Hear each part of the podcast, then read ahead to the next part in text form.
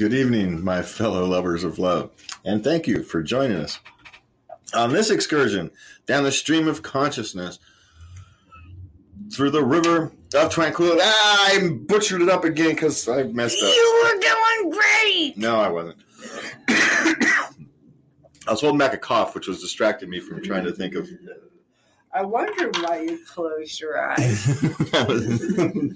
just as the thing went, just as the moonsick was about to thing, I got a cough in my throat. And I'm like, oh, great. Uh, And so then I got distracted. So thank you for joining us through this excursion through the stream of consciousness,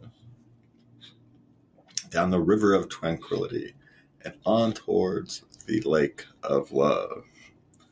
See, I can't actually pull it off. Now, when we get closer to Halloween, at the beginning, welcome, ladies and gentlemen, or something like that. I had it earlier. I'll have to practice my my Count Dracula.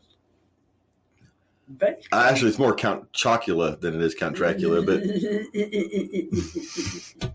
it's close enough for government work, right? It's it is what it is. Thank you for joining us this week. It's been a uh, interesting week for me around here, anyway. Um, but before we start, you can send uh, Lovey a. Uh, I'm gonna say, I was going to say you can send Lovey a love letter, but I suppose Uh, shouldn't necessarily mind those. Uh, at love at late night love.us. You can find me on Twitter at Jazzrack, and you can always find us at late night love.us on all the various podcast and social media networks. All right. And I've been working on some swag today so we can get some bottles and stuff. Still, some stuff. Anyway, but you know, our, our graphics artist is also my son, and so you know, there's sometimes it's hard to corral and to get things done. You know, they're good kids and good young adults, but they got busy lives and all that. Yes, they do. He has a little one. Yeah, well, they all got little ones at this point, don't they? They all kind of do. Except for one. Oh yeah. Oh, they know. She's the youngest though, so. But still, they're all doing good. They're all good kids. It's I suppose that's the that's the uh like goal, to right? Yes, they're all good people. You had a on your side. You had an interesting, exciting week. Yes, my youngest daughter had her appendix removed. I got a text one night, and uh, so I was fretting. They tried using antibiotics first, then they decided to go ahead. And uh, it's the first time she was ever knocked out, so she was very nervous and uh, but she did well. She came through it okay. She's recovering nicely. Thank you. Yeah, no, she's she's a good kid. She'll be fine. It's uh, but those things are never scary. Even though you know an appendix, we all think of those as routine, but there's no such thing as routine surgery. So you know these things go as well. as I they- know, right? And so as as long as they come out as well as it can be expected, then you know all's well. Yeah. all's well. And we've you know we have a lot of friends and family who are dealing with health issues. Like everybody else in the, on the world, right? Everybody knows somebody these days that has a serious health issue, and uh, we always did. We just wasn't so front and center. I mean, let's be honest. It's we've always had somebody in your life who is dealing with health issues, um, emotional, mental, physical. We're just more aware of it now, which is a good thing. It's, it's a good thing that when we're more over it. Yeah, it's a little omnipresent today. Every time you turn around, to kind of tell you this, I was watching a story about the other day, uh, a news story. That says Bill Clinton, may he get well quickly, is in the hospital with non-COVID related illness. He had a UTI infection. Why can't you just say? that? you know, it's like they made they make everything into a COVID story, even if there's no relation to it. Which is just like, yeah, just turn off the media for a while, right? If you want to improve your mental health, there's something you can right do. Turn off the news media for a little while. Limit it for the number of times how long you watch it. You know, an hour a day if you feel like you have to stay connected. You know, an hour a day, limit it. If, you know, just because the omnipresent, it's, I don't even want to say it's on purpose. It's an accidental omnipresent fear, right? To always be afraid, be afraid, be afraid, but it's not necessarily on purpose. A lot of people think there's, you know, conspiracies and it can seem that way, but it's just, you know, the way the societal pressures work on everybody, that's how the world works right now. That's the press, social pressures. We are actually putting on the news to give us that. So you know how to stop it? Turn off the news and they'll change how they deliver it. Yeah, you don't have to make a big deal out of it. You don't have to do anything. Just turn it off and in a few months it'll change. And we'll all be healthier for it. Them, you, and the rest of us. So there's my there's my strategy for getting through these times. Just you know, love the ones you're around. What is this old song? Love the one you're with, right? love the one you're with. It's just love the people you're around. Love the people you're with, and you know, life will become a little bit better. All right, so the first thing we wanted to cover here was there was an article about the value of trigger warnings. Yes, I reviewed that. Yeah. I've got a fairly strong perspective on trigger warnings. I don't usually share it because I don't want I don't like to make people who feel differently feel like I'm judging them for their perspective because I'm not really I'm not judging them personally. I'm judging the people who push the the trigger warnings theory. It's not the people who who use it necessarily. You know what I mean? Okay. It's against the people who've pushed it because you can understand the thought process that got it there. But ultimately, if you're walking around, Wait, what is that? What Where is the think- thought process of God? Oh, what you get where trigger warnings is that you know people have like you know I have issues with bureaucracy and having to deal with, with bureaucracy. Doesn't matter if it's legal bureaucracy, medical bureaucracy. It's a trigger for me on anxiety. But to expect the rest of the world to sit there and tiptoe around my eggshells, well, just think about it. There's so many different people with so many eggshells. You're essentially asking the whole world to continually and forever walk around on eggshells. And do you like walking around on eggshells all the time? So why would you do that to society? Just for one, for one, you're actually imposing your psychological issues, your your anxiety issues, your whatever emotional issues onto society. You're pushing that burden onto society, and that's fundamentally wrong for them. It's not good for them to have to walk around on eggshells because they you might theoretically, if they know you as a person, then yes, maybe you can expect an individual to grant you some leeway because they know you, they care about you, and, and they understand where you need your leeway. But you can't expect society to do it. Society can't continually walk around on eggshells about everybody's triggers. It's not literally possible. And so it's dangerous for society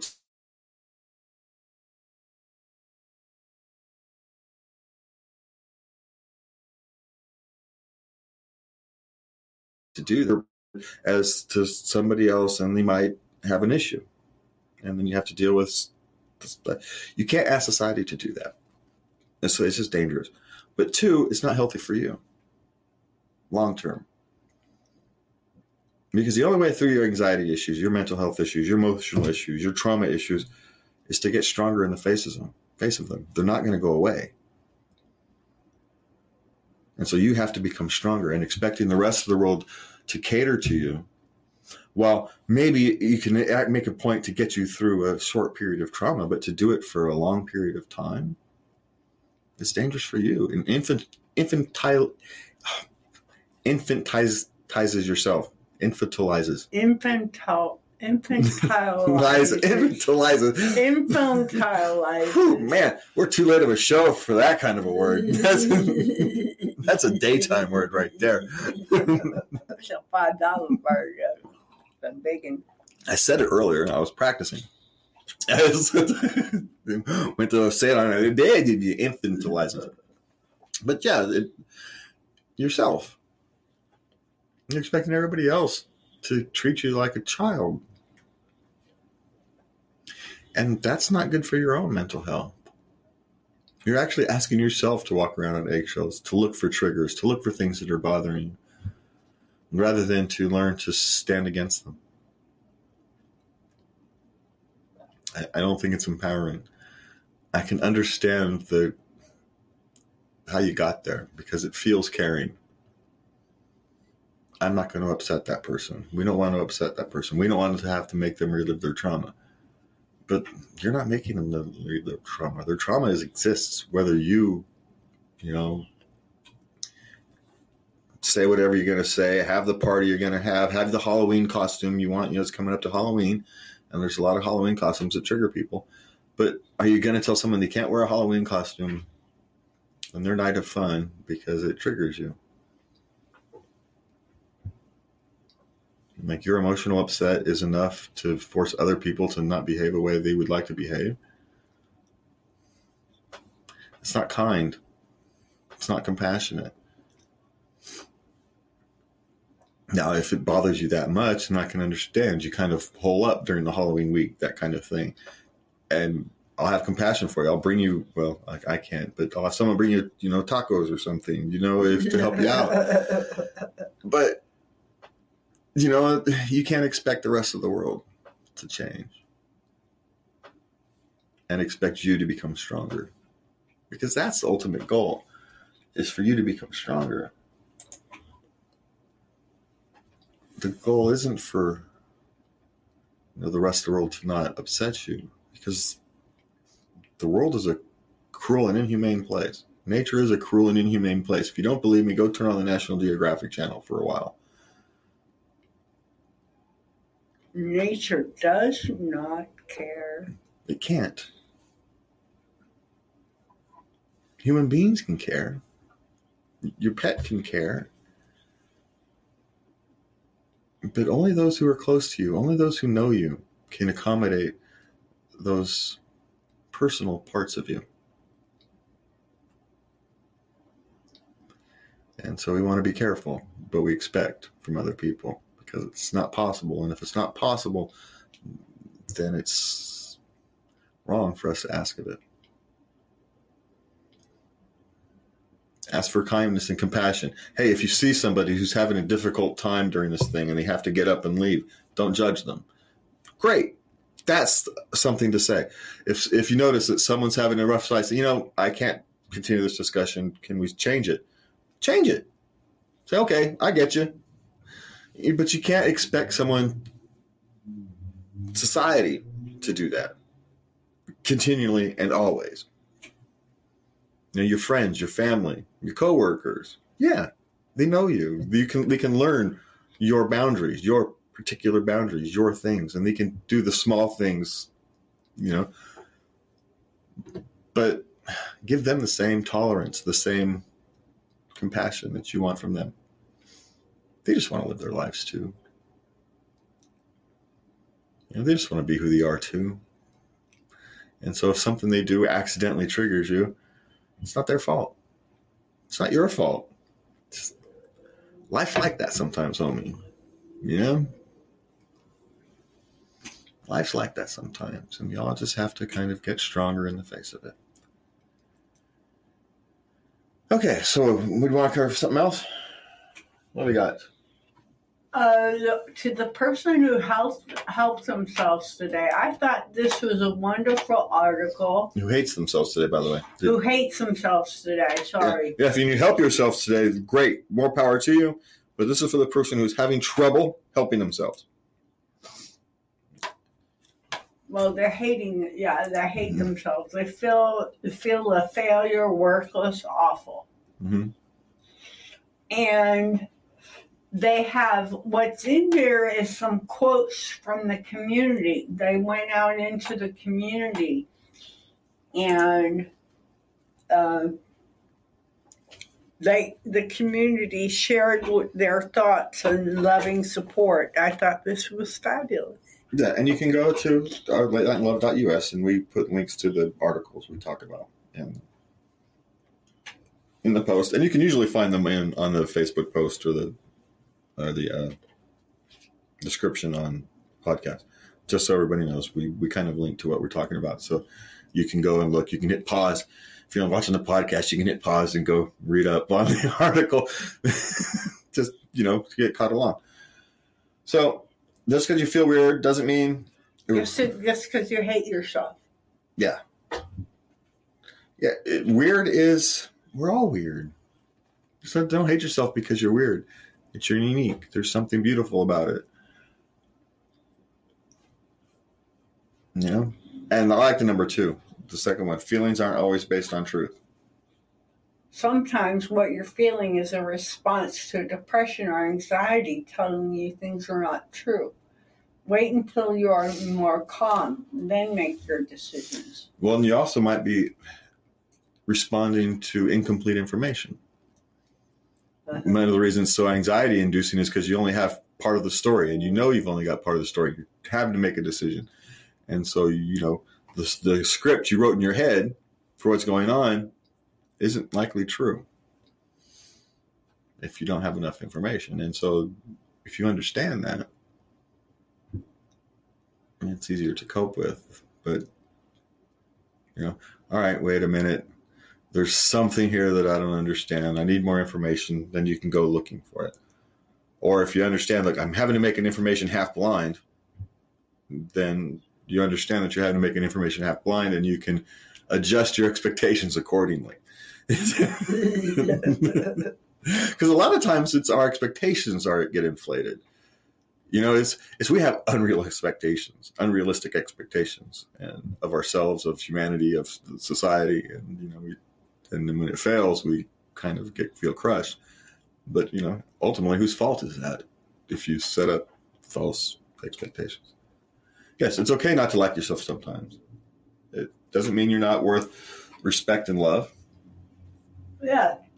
Not everyone like. Uh, where's this fallacy that we all like ourselves all the time. That's not true. I don't even like you all the time. I love you all the time, but I don't I like love you all the time. Sometimes you're really not on my list of top people. you know, some days. It's been a decade, you know. Jesus Christ, you can't. no, they've all been perfect days. That's kind of Stepford wife. That's kind of creepy. yeah, we know you're lying. Maybe you're lying to yourself, but you're lying.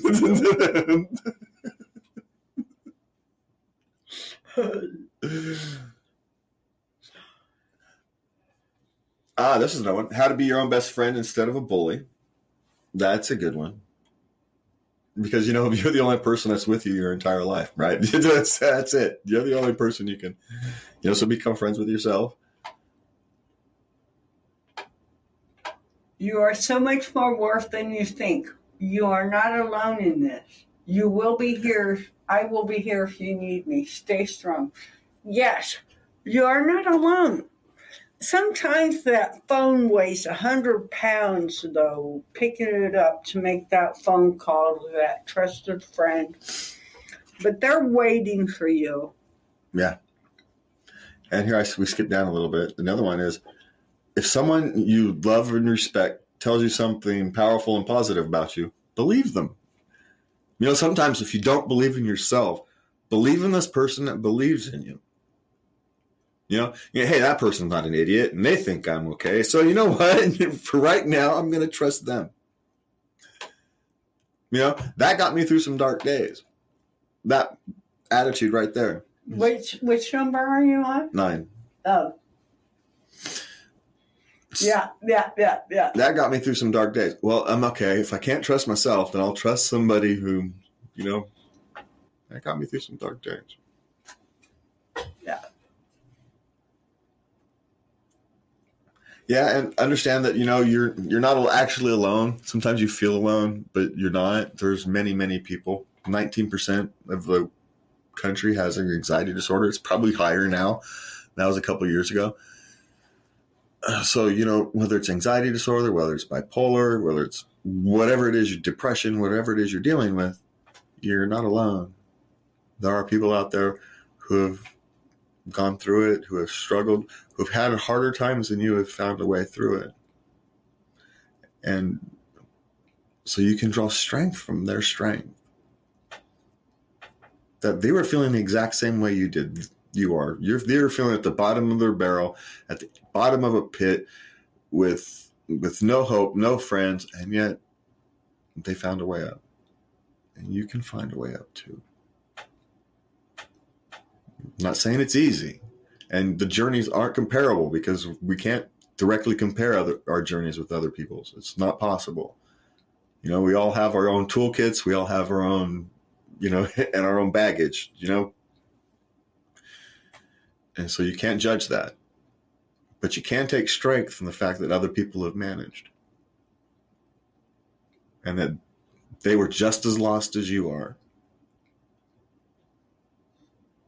And there's, you know, and there's some strength in that. We all can gather strength from each other. You know, we may feel alone, but we're not. We're all there for each other. All of us who have been through these kinds of things. I like, wow, I'm weepy today. My I like, all I like up. number 12. Acknowledge the things you see in the darkness of your reflection. Those things are part of you, they are part of what makes you who you are. But even those things can't take away from all that makes your soul shine bright. Yeah. Well, in a sense, it's great art comes from great suffering. That's kind of a long standing thing. Some of the greatest artists were some of the most emotionally tortured people in the, in the world, if you actually think back. And there's a reason for that. You, know, you struggle for your art, you starving artists, there's a reason because people who struggle connect at a deeper level, connect with themselves, connect with the world, connect with things around them and those dark parts of you help you connect with those things. And so the trick is to become is to allow those dark parts that you consider, you know, those parts of you that you consider dark, those parts of you don't like, to allow those things to actually bring you something positive. Because they can. You can be connected to yourself, to your community, to your family, to your friends in ways that other people can't. but you have to control it. And so, in order to control it, you have to become friends with it. And that's hard for people to do. People want to fight it and rather than become friends with it. You know, because you don't always like it. You don't like it at all. It's an annoying little pain in the butt. But if you can harness it, if you can control it, it becomes actually quite powerful that that ability to connect, the ability to to feel, the ability to emote, ability to connect with somebody else on an emotional level. That's a very powerful tool. So if you can transcend that, it's a you know, it's a, and it's not easy. Don't get me wrong, because you know something we all struggle with, or at least I do. You are brave, strong, and capable and don't let your mind tell you any different. The fact that your mind, you're still standing up to your own mind. There's no, there's nothing can do more damage to you than your own mind. So the fact that your own mind hasn't destroyed you yet means you are strong, you are brave, and you are powerful. True enough. And and, and asking and getting external help, whether it's medication, psychologist, support network just means you're willing to use all the tools at your disposal. It's not a sign of weakness, it's a sign of intelligence.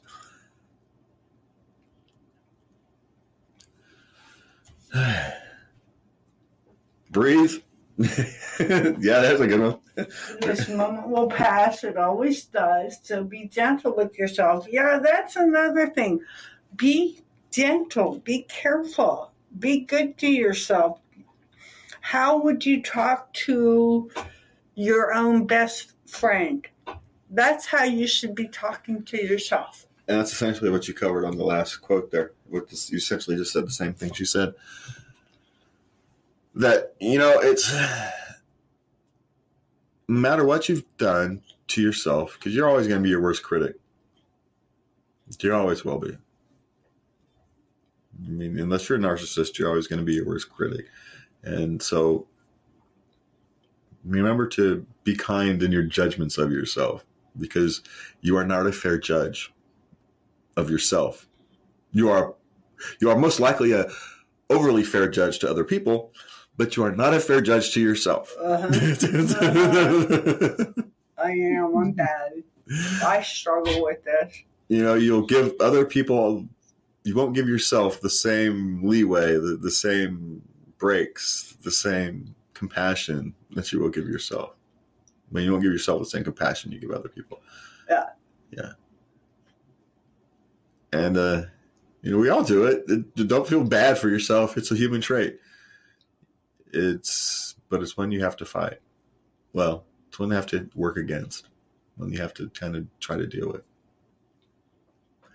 Because it's, uh, damaging to your soul long term. Oh, you you want to break? You just can't take help yourself. Can't go half an hour, can you? all right, all right. Well, let's see what we got here. No, I've got a question. I'll I can blabber on for a few minutes. All right, I'll be right back. All right, let me see which one. All right, I'll do that employee.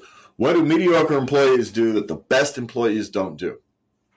Well, we're going to assume a couple things that you're talking from an employer perspective, not an employee perspective. See, the difference between a mediocre employee and a high performing employee really is it's twofold. One, a mediocre employee does the job to the level of the job. Right? It's, it's what they do. They're not going to do anything extra, but they're not going to do anything less. They will meet the re- minimum requirements, and that's what they do. A, uh, the best employees are ones who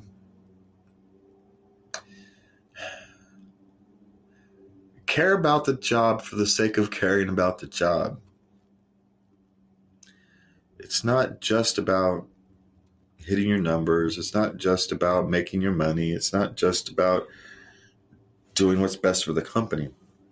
It's you have an attitude of they want to do the best they can because that's what they want to do. And so that's the difference between a, uh, a mediocre employee and the best employee is the best employees have a fundamental desire in their soul to do whatever they're going to do. They're going to do the best they can do at that job.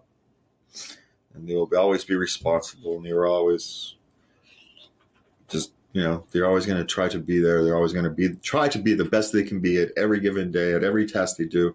And it's got nothing to do with the customer or the business. It's just how they fundamentally are as human beings. Mediocre employees are for a paycheck and they will do essentially the minimum they require to keep that paycheck coming. You know, what is that movie you watch? The Office Space? Office Space. Yeah, yeah. You watch Office Space and you go there and you can see the exactly what a mediocre employees are. Yeah. yeah. Now, sometimes you can take a good employee, a good employee. Now, there's a difference, right? You got your best employees, you got your you got your mediocre employees, you got the people you should fire, but you got this group in between those mediocre and best employees. You're, you know, you're good employees, and you can destroy those, or you can make them better by your, how you manage them. That's the group of people that you can actually do something about. Good, bad, or indifferent, which is the whole point of Office Space. Oddly enough. Are you going to create a break?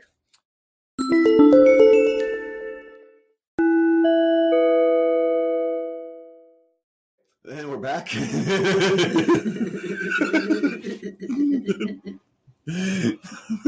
All right, we just did. Yeah, see that's see how that works. yeah, we'll thank our sponsor. There you go. And we're on. You can talk to Lovey at dear Lovey at love at late night. You can find us at late night. You can, hey, you can join our locals community at locals at late night. And you can find us on your podcast and other various networks. And hopefully we'll get a swag shop open here pretty soon. We're working on some stuff, but oh, we talked about that earlier. Never mind then. I won't bore you again. All right. So we did the second one. Uh, Yeah. Okay, so what is your reasoning for people who don't want kids? Actually, that's a good question for you. I think it's nobody's thing. Business is Well- what I think. Well, that's true. It is nobody else's business, but They may choose a life of travel. They don't want children. yeah, They, they may not like children. How's that? yeah. I mean, not everybody likes little kids. Yes, fundamentally, it's nobody else's business. So that's the very first thing. But if you're trying to understand them on your own personal intellectual level without being rude and having to go ask somebody, right? You don't want to ask somebody because it's kind of rude unless you know them well enough where you can say, hey, look, I'm going to be rude for a second, but please don't take it wrong. I'm just curious. You know, you can do that with some a friend or a, or a sibling or something like that, maybe an aunt. But you can't do that to a you know a casual friend. You can't go up to a cat. That's freaking rude. Hey, why don't you guys been having kids? That's just rude. You know, even if you're just curious, just because you want to know on an intellectual level, even if you're not being judgmental, it's just it's still rude. But yeah, like you said, there's a hundred reasons that they may They really they may focus on be career focused. they may be career focused. They may not think they'll be good parents, which oddly enough, the ones I've seen who didn't think that would make great parents. Precisely because they don't think they, would, you know, it's like no, they'd make a good parent, but they're so worried about how good of a parent they'd be. They don't want to be a kid. They don't want to raise a child, and that's fine. You know, if having a child changes you, changes who you are, changes your focus on life. Your life is no longer about you. And you know what? You should be able to choose whether you want your life to be about you or about somebody else. There's nothing wrong with it. We don't live in the days anymore where we're worried about human procreation and passing on the species. There's billions of us. It's not a problem anymore. You know, the tribe isn't going to die out because, you know, they didn't have a child. It's not a problem. The species isn't going to die. We're way past that point. It's no longer relevant issue. And that's fundamentally where this desire to have what have other people have children is because for most of humanity, extinction was a real possibility. And so that's where that drive comes from. So rather than worrying about what other people why they want to don't want to have children, you know, let's remember why we think they should. It's got nothing to do with the modern world. It's got nothing to do with anything other than this hundreds of thousands of years of avoiding extinction. And that's why you care. And that's actually the question you should probably ask yourself. Why do you care? Okay, so what's next? We did the employees one. Okay, I'm prescribed five Valium and 40 milligrams Paxil for anxiety. But Paxil makes me really tired, so my doctor suggested switching me to Wellbutrin. Along with Valium, will it help? Well, one, Wellbutrin is a depression medication. It's not an anxiety medication. So I would talk to a different doctor. Doesn't necessarily get a second opinion on, on these prescriptions. Because prescribing Valium, that's an old treatment for anxiety. Mm-hmm. It sure is. That it's not something they do anymore, except in, in extreme cases. Now you may have an extreme case, but I talked to somebody else. Maybe you're being misdiagnosed, or maybe the doctor doesn't know how to treat anxiety, and so he's treating um, depression, which is something I've experienced in my own life. Where they don't know how to treat anxiety, so they treat depression. That's actually quite common. And I don't know Paxil. I don't know. I should have looked up what Paxil is, but I, I don't know what Paxil is for. Me maybe take a quick look.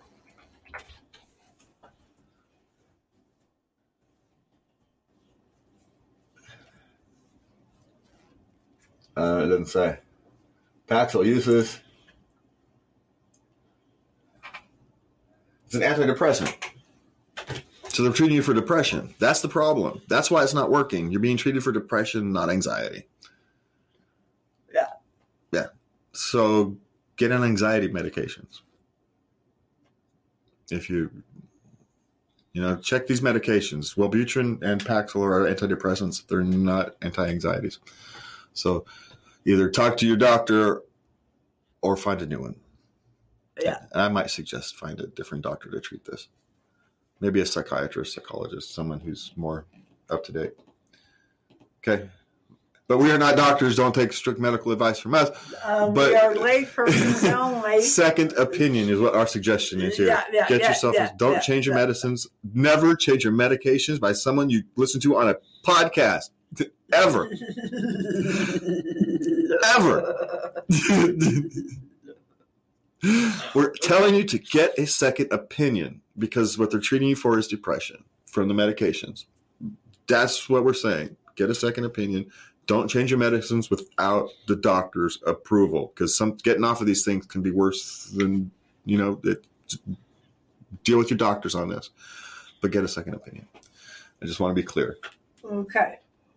My depressed friend relies on me and thinks her self worth is based on how much attention I give her. I'm suffering from anorexia and my mental health is getting worse without her knowing. I want to help her, but I feel miserable. What should I do?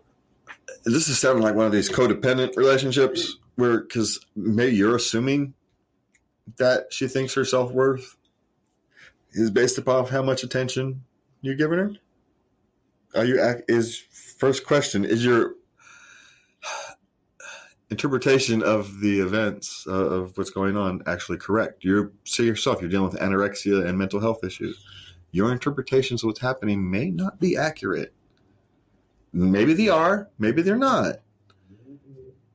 But you, you guys are building regardless you're building a codependent relationship and it's good for you to want to get off the train it's actually that's actually good so just get off carefully this you know maybe a question for you get a counsel you know if one of you has a counselor spend a session together Yeah. Yeah. that you know that would kind of be my suggestion on that because That's ideal. Yeah.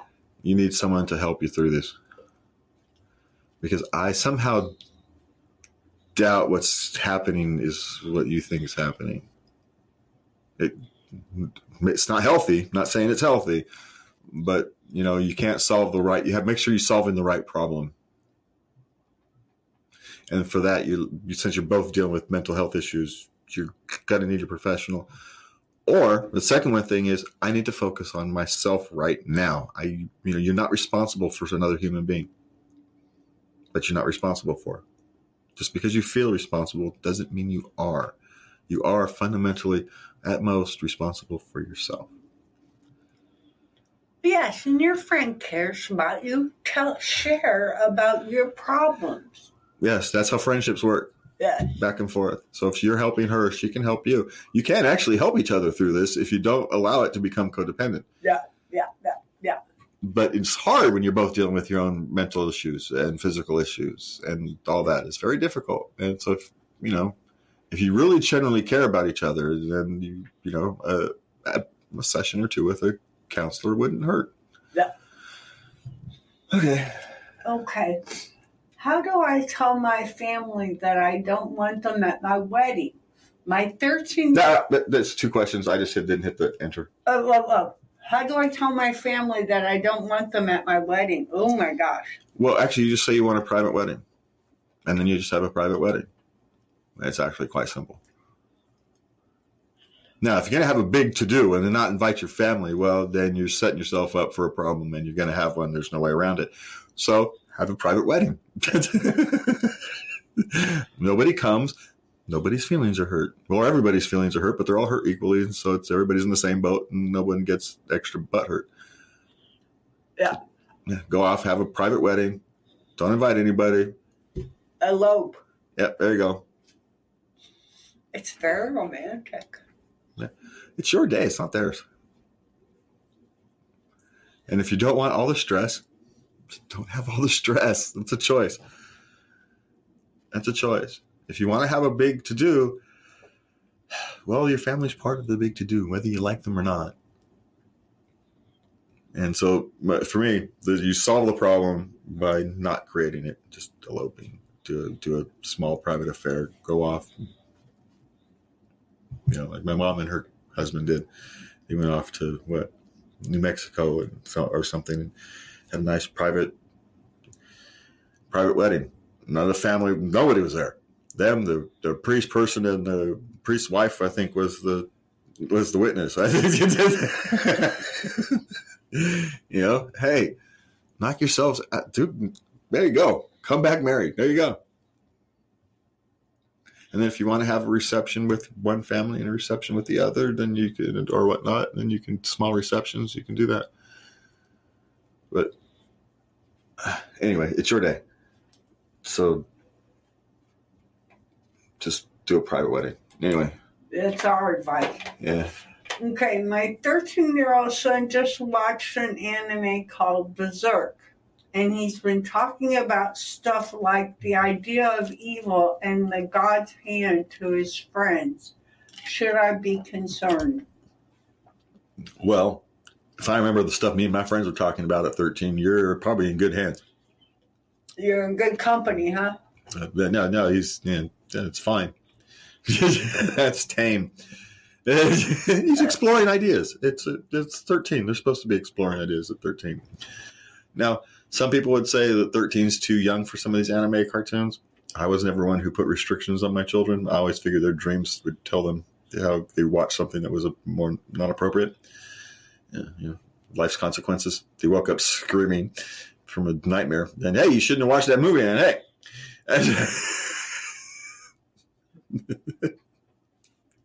didn't happen that much. You know, but we had always stressed that our kids understood that, you know, TV was fiction. Anything you saw on TV, anything you see on a screen isn't real. By definition, it's a camera. It's a, it's a production. It can imitate, it can mimic, it can look like, but it's not real. And so, but it can help you deal with concepts and understand concepts and things. Just let him explore. He's just exploring. He's thinking. My God, let him think. Let them think. It's good for their soul. All right. What we got? Why am I not getting re- interviews? Is my resume bad? I'm overwhelmed with all the rejections for entry level junior positions without consideration. Well, your enter your these days, and no one's calling you back. Your resume is probably bad. The way you there's something wrong with how you're filling out an application. It's probably something structural. But you also have to remember that you may be just getting a flood of applications, and so you're just getting ignored because you know your application 100 out of 1500. You know, you have 1500 applications. There's 1500 people you're competing against. Yeah. And so if you have anything wrong, get you tossed to the side. So have someone experienced go over your resume. And remember, resumes standards change, so be careful. You know, what was acceptable in resumes 10 years ago is, you know, it's vastly different than what it is today. Yeah, has a professional check it out. Yeah, uh, you don't have to have a professional check necessarily check it out, but you can the format. You can go online and you can look at modern resume formats, and so you can make sure it's for yours is formatted in a way that's modern. And there's different ways to do it. You don't have to use the typical, you know, the typical you know job choreography chronological based resume. You don't have to do that. You can go with the skills based resume. You can just sit there and explain what your skills are. and because you know you're going to put your your job history is going to go on the application so you don't necessarily need to cover it on the resume so there's different ways to accomplish your goal but if you're having that much trouble find somebody good you know if you're a college student you can go to a community college they have these there's lots of places you can go to get help with that just find someplace the job help center you know there's all kinds of job centers in, in cities and online, and you can just find it. Just find someone, just get it checked. Because my guess is, if they're not calling you back, there's probably if somebody's nobody's calling you back. There's probably something on your resume. You may have a typo on your resume that has a wrong number or a wrong email address or something, and they're trying to get back to you, and you're not responding to their emails because it's not getting to the right place. It's happened. You know, so get someone else to look at it. All right. Am I being am I selfish if I buy another birthday cake when my mom already bought one I don't like? I just want one good thing to happen on my birthday. Um, well, no, there's nothing wrong with buying. There's nothing wrong with being selfish on your freaking birthday. Why not? And quite frankly, there's never anything wrong with buying yourself a cake. I don't care if it's on your birthday or not. You're a human being who has your own money. If you want to buy yourself a cake, buy yourself a cake. yeah. You know, and if you're really upset, worried about your mother getting upset, don't tell her. You don't buy yourself a personal. If you live with your mothers or something, you know, it's happened. You're young, you still maybe still live with your mother. Buy a personal cake and eat it late at night by yourself, if you really want to do that. But you know, appreciate that your mother buys the cake out of love. You know, okay, it's it's not necessarily you know, execution wasn't perfect, but hey, she loves you. She wanted to buy you a cake. She bought you a cake. You know, appreciate that. And so great. Buy yourself a cake. And if your mother does question it, he says, I just wanted a chocolate cake for my birthday. It's fine. I'm not upset that you had that. I just bought myself this. And she'll understand. She's your mother. Even if she doesn't understand, she'll accept it because she's your mother. Is it bad to quit after two weeks due to commute? Um, no, but you well, it's a, I say no because it's not good for you or the company to for to have an unhappy employee. You're not a good employee if you're unhappy all the time. It's not good for you. It's not good for them. So moving on. And again, people say, well, you don't want to see job hopping on your resume. You don't have to put it on your resume. Nobody has to know. Nobody ever has to know you worked there for two weeks unless you tell them. They're not going to go run around telling, you know, running billboards on the side of the road. John quit after two weeks.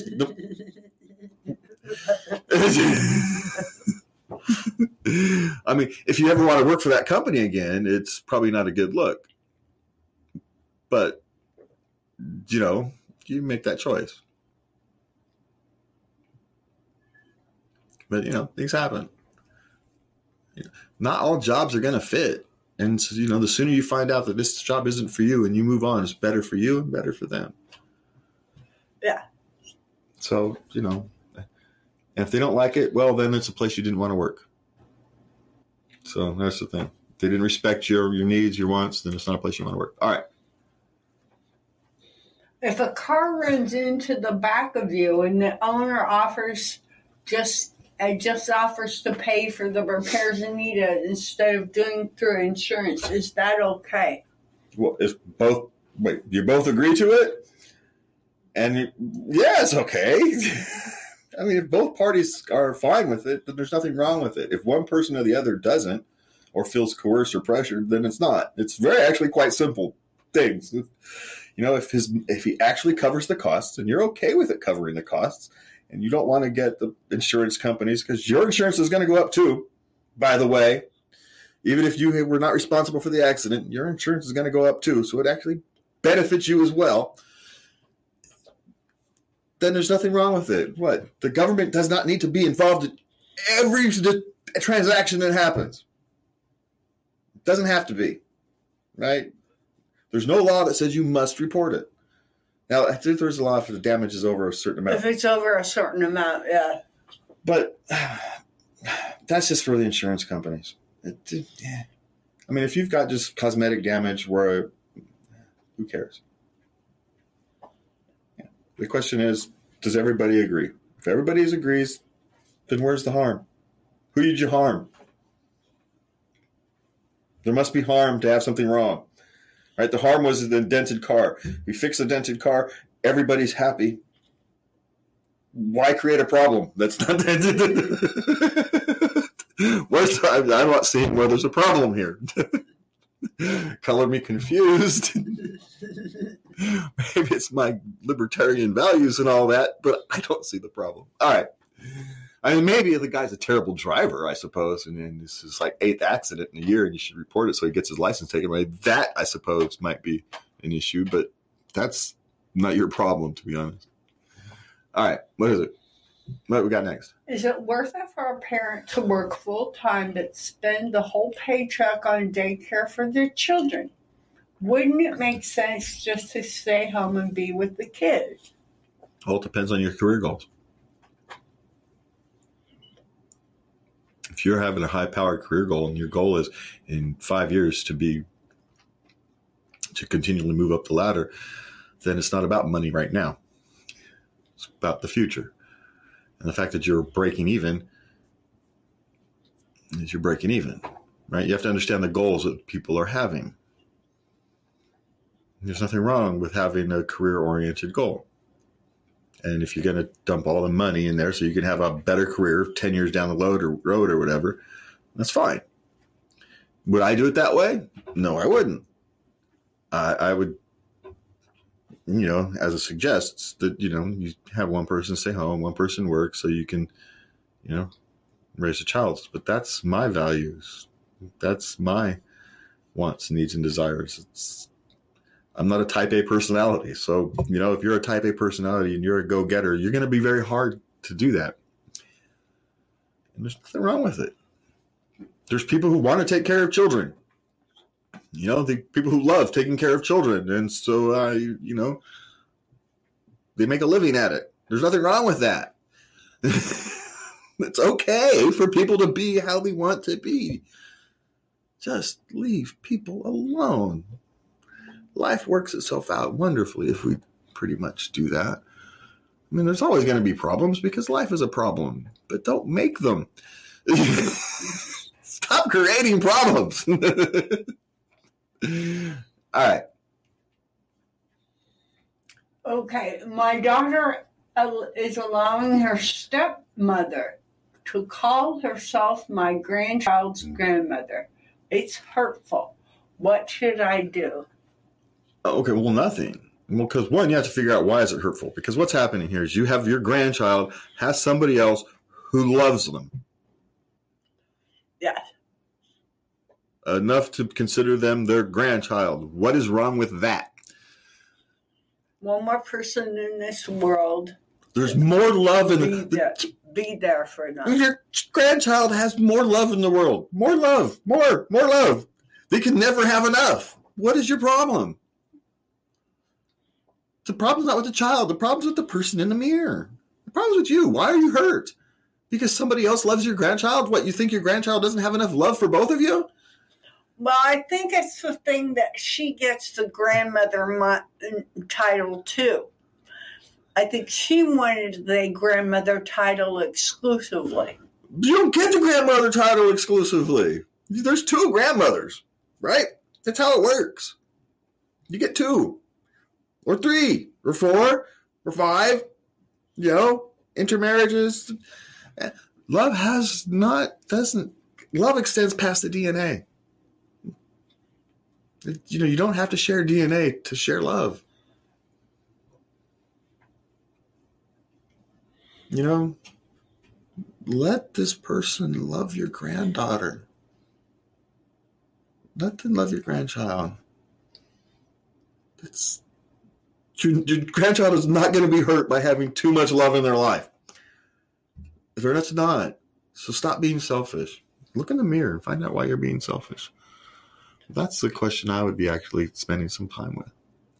And it's human. Don't get me wrong. It's it's a very human thing. Don't overly judge yourself by it. But you want to get past it, and you can't get past it without looking at yourself by it. You know, that's what I'm saying. Because it's very human to feel hurt. You know, you want. I kind of get it but Is that really what you want for your grandchild?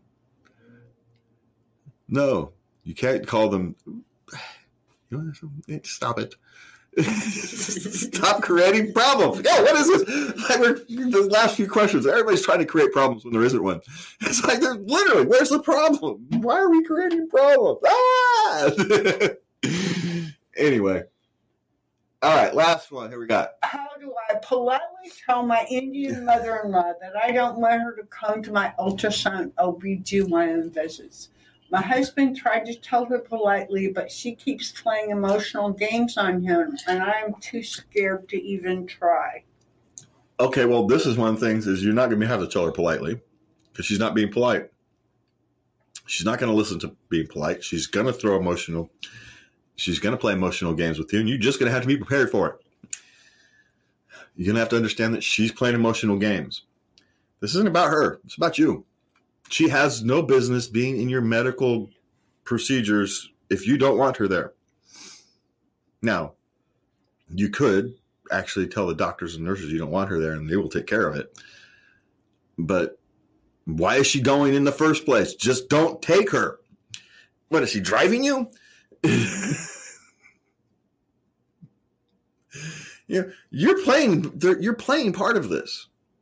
You know, you have to go pick her up and take her and bring her to the to the appointments with you. You could just go. You know, you don't have to. Yeah, but I understand, especially culturally. There's some Indian culture; they're tight with their mothers, and they have a very difficult time telling their mothers no. Yeah. and, but in a sense, that's your job.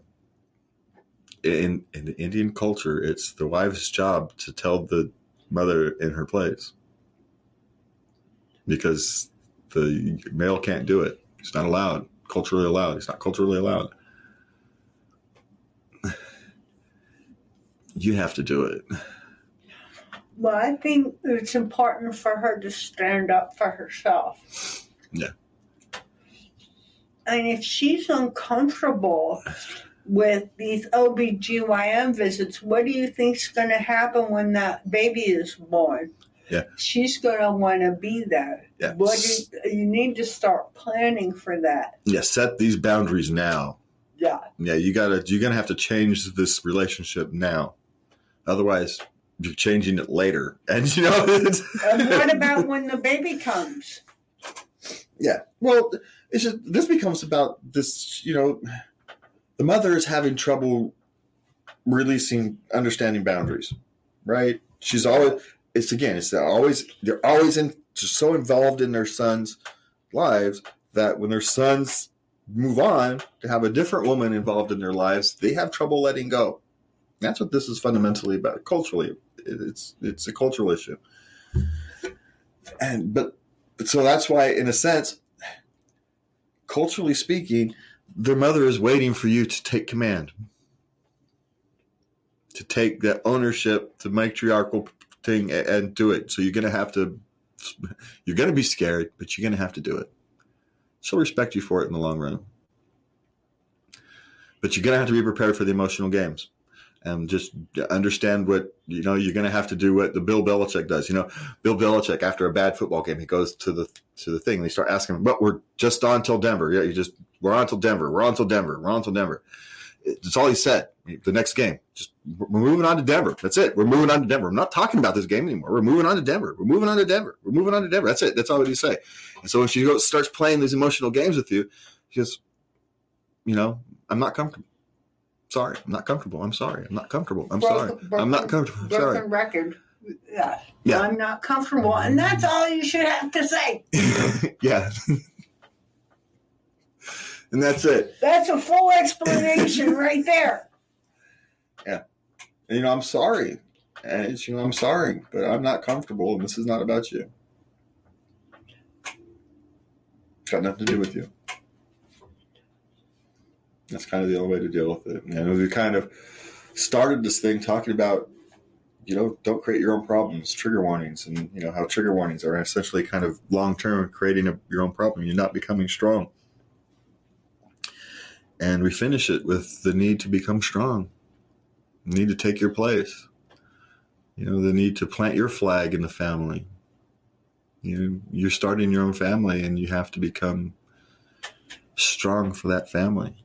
And it's just like how we want to avoid trigger warnings because, you know, they think they make us weak. Those things, we feel weak when we have triggers. That's what happens. We feel weak. And we don't like feeling weak. I don't. And so we try to avoid those situations. But that doesn't make us str- stronger. It actually makes us weaker. It makes the situation worse. It's creating a problem where it didn't exist. And how do we get past that? We just work. We love ourselves. We love those people around us. And we work at getting better. We work at being better people, better human beings, better ourselves, better us, better me's, better eyes, you know, it's not selfish to work on yourself. It's not selfish to care about yourself. It's not selfish to take care of yourself. It's selfish not to. Because you can't take care of the people you love if you haven't taken care of yourself. And you can't take care of yourself if you're not making yourself stronger in the face of things that are difficult for you. There are people there to help, and there are people there to listen. For me and Lubby, uh, thank you for listening. And please remember to love everybody, and good night. Good night.